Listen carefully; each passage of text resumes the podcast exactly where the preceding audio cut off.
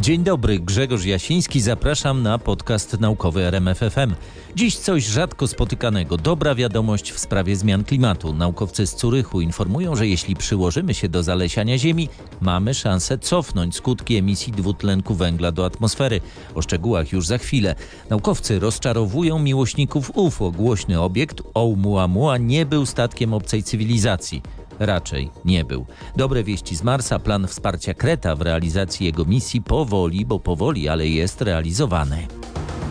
Dziś zaczynamy od dobrej wiadomości, to znaczy potencjalnie dobrej informacji o tym, że drzewa mogą pomóc nam opanować zmiany klimatyczne jeśli będzie ich dostatecznie dużo. Idea nie jest nowa o tym, że pochłanianie CO2 przez lasy jest jedną z najtańszych i najbardziej efektywnych metod zmniejszania koncentracji dwutlenku węgla w atmosferze, przekonywał często były minister środowiska profesor Jan Szyszko.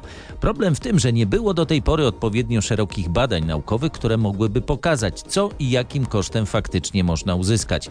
Takie właśnie globalne w skali badania na ten temat przeprowadzili naukowcy z Politechniki Federalnej w Curychu i na łamach czasopisma Science piszą zdecydowanie sadźmy drzewa, powstrzymamy ocieplenie klimatu. No tyle, że oni mają na myśli zalesianie na naprawdę globalną skalę.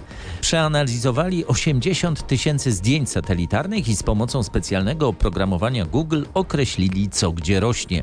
No i ile jeszcze mogłoby rosnąć? Okazuje się, że powierzchnię lasów można zwiększyć praktycznie o jedną trzecią, o teren porównywalny z obszarem Stanów Zjednoczonych Ameryki. I co najistotniejsze, można to zrobić bez zmniejszania powierzchni terenów przeznaczonych obecnie pod uprawy rolne czy terenów mieszkalnych. Takie działanie pomogłoby w ciągu kilkudziesięciu lat wyciągnąć z atmosfery dwie trzecie węgla, które człowiek tam od rewolucji przemysłowej wypuścił. Szef zespołu badawczego profesor Tom Crowder mówi wprost. To sprawia, że przywracanie lasów jest zdecydowanie najpotężniejszym instrumentem walki ze zmianami klimatu, jaki obecnie posiadamy. Jak podkreśla profesor Crowder, udział rządu w planach zalesiania ma znaczenie dla powodzenia tego typu działań, ale faktem jest, że w tym przypadku bardzo liczą się też lokalne inicjatywy, podejmowane nawet przez grupy czy indywidualnych obywateli. Tu decyzje rządów czy dużych korporacji nie są niezbędne. Można przeciwdziałać zmianom klimatycznym przez naturalny proces odbudowy lasów, w który mogą włączyć się miliony ludzi na całym świecie, sadząc drzewa, dbając o lokalny ekosystem, by ograniczyć ocieplenie klimatu. Krótko mówiąc, przekaz jest jasny. Sadźmy drzewa. Tylko nie zwlekajmy zbyt długo, bo w miarę ocieplania się klimatu obszar, gdzie mogą rosnąć, będzie się zmniejszał. Tak jak zmniejsza się liczba miłośników astronomii, którzy mogą wierzyć w to, że tajemniczy obiekt Oumuamua, który w 2017 roku przyleciał spoza Układu Słonecznego, był czym innym niż, owszem dziwną, ale jednak kosmiczną skałą. To nie był statek obcej cywilizacji, przekonuje w najnowszej pracy 14 astronomów. Opublikowane na łamach prestiżowego czasopisma Nature Astronomy doniesienia też zapewne tej dyskusji nie zamkną. Jednak fakty są takie, że nie znaleziono w danych zebranych podczas obserwacji Oumuamua niczego, co wymykałoby się naturalnej interpretacji. Owszem, czerwonawa skała w kształcie cygara ni to planetoida, ni to kometa zachowywała się nieco dziwnie. W czasie lotu przez Układ Słoneczny przyspieszała jak kometa, choć nie było widać, by emitowała jakieś gazy. To jednak za mało, by widzieć w niej dzieło obcych cywilizacji. To zresztą zgadza się z opinią Paula Davisa, gościa Kopernikus Festival, słynnego fizyka i astrobiologa, którego miałem okazję o to zapytać. Carl Sagan once said that uh, extraordinary Carl Sagan powiedział kiedyś, że nadzwyczajne twierdzenia wymagają nadzwyczajnych dowodów. Nie ma nic, co świadczyłoby o tym, że ten obiekt jest czymś więcej niż kosmiczną skałą, która dotarła do Układu Słonecznego z innego układu gwiezdnego. Takie wizyty były oczekiwane od dawna. Komety badano od setek lat i astronomowie zastanawiali się, dlaczego nie obserwują takich, które nadlatują spoza Układu Słonecznego. Tym razem to nie była kometa, ale planetoida w sumie obiekt dość podobny i wcale nie niespodziewany. Jedyne co w nim było niezwykłego to wydłużony, przypominający cygarokształt, ale to daleko za mało, by uznać to za statek kosmiczny obcych. Spodziewam się teraz, kiedy lepiej potrafimy obserwować takie obiekty, że będziemy ich wykrywać znacznie więcej. No i faktycznie autorzy wspomnianej pracy też przekonują, że nowe, uruchamiane w najbliższych latach teleskopy powinny pokazać nam więcej takich obiektów. Jeśli w porównaniu z nimi Oumuamua wciąż będzie wydawać się dziwna, no to do analiz będzie można wrócić. Do pracy wróci wkrótce na Marsie polski kret. W tym tygodniu dotarły z czerwonej planety dobre wieści. Kret został odsłonięty. Sonda InSight z pomocą swego ramienia robotycznego podniosła przytrzymującą go strukturę sondy termicznej i odstawiła na bok.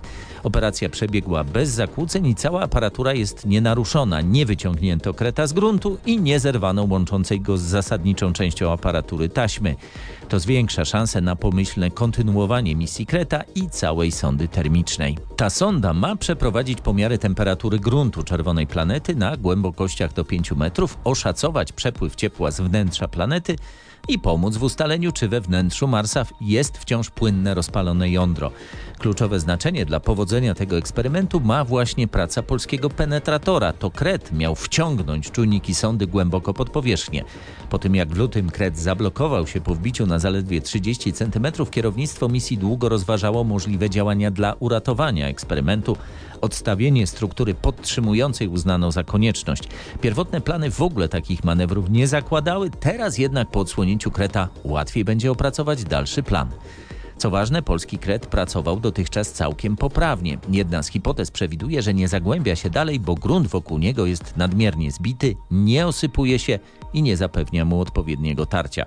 Być może przyciskając ten grunt obok kreta specjalną łopatką uda się mu pomóc. Kret trochę przypomina barona Minhausena, który twierdził, że potrafił się sam za włosy wyciągnąć z bagna. Z koniem zresztą. Kret niczego nie udaje, rzeczywiście potrafi się zakopać, nie opierając się o żadną zewnętrzną strukturę. W jego wnętrzu jest silniczek, który napina sprężynę.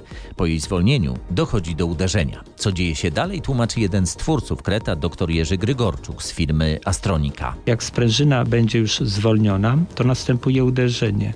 Młotek leci właśnie w tę stronę, w kierunku uderzenia i uderza w obudowę, która się wbija.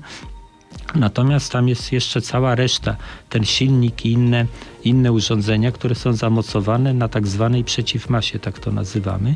I oczywiście ta sprężyna, jeden koniec jest na młotku, drugi na przeciwmasie, także nie tylko młotek poleci do, e, zacznie uderzać, tylko ta przeciwmasa w odwrotną stronę e, nabierze przyspieszenia w, górę, ale tam ona jest jak gdyby amortyzowana sprężyną i ona nie powinna dać efektu wyrzucania z powrotem tego kreta w kierunku powierzchni, tylko ten efekt zostanie stłumiony, a w, i w praktyce będą się liczyły tylko uderzenia młotka właśnie w kierunku wbijania. No, ale by tak było, grunt musi jednak zapewniać kretowi minimum tarcia. Już wkrótce się przekonamy, czy uda się na Marsie rozwiązać ten problem.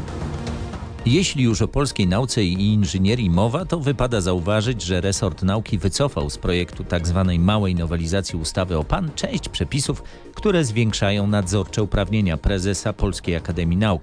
Poinformował o tym osobiście wicepremier minister nauki i szkolnictwa wyższego Jarosław Gowin.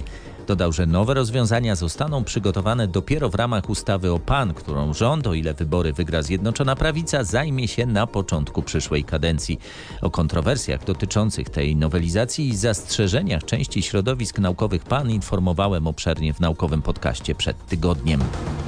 A w minionym tygodniu dowiedzieliśmy się jeszcze o tym, że na Ziemi może zabraknąć piachu.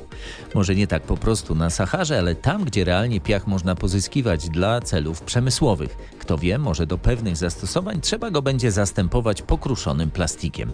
Dowiedzieliśmy się także, że w niektórych krajach, choćby Wielkiej Brytanii, liczba ludzi nadmiernie otyłych dwukrotnie przekracza już liczbę palaczy papierosów. I oto nadwaga staje się ważniejszym niż tytoń czynnikiem rakotwórczym. Wiemy też już, że możemy się spodziewać nowych kontrowersji związanych z planami genetycznej modyfikacji dzieci na etapie embrionalnym. Rosyjski genetyk zapowiada w tygodniku New Scientist modyfikacje, które dadzą słuch dzieciom niesłyszących z powodu identycznej genetycznej mutacji rodziców. Obiekcje związane z nadmiernym ryzykiem takich eksperymentów są wciąż aktualne.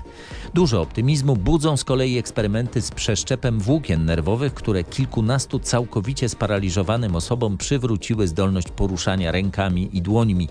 Za dalsze powodzenie prac naukowców z Austin w Teksasie i Melbourne w Australii mocno trzymamy kciuki. O kolejnej porcji doniesień innych naukowców opowiem w kolejnym podcaście naukowym RMFFM. Zapraszam.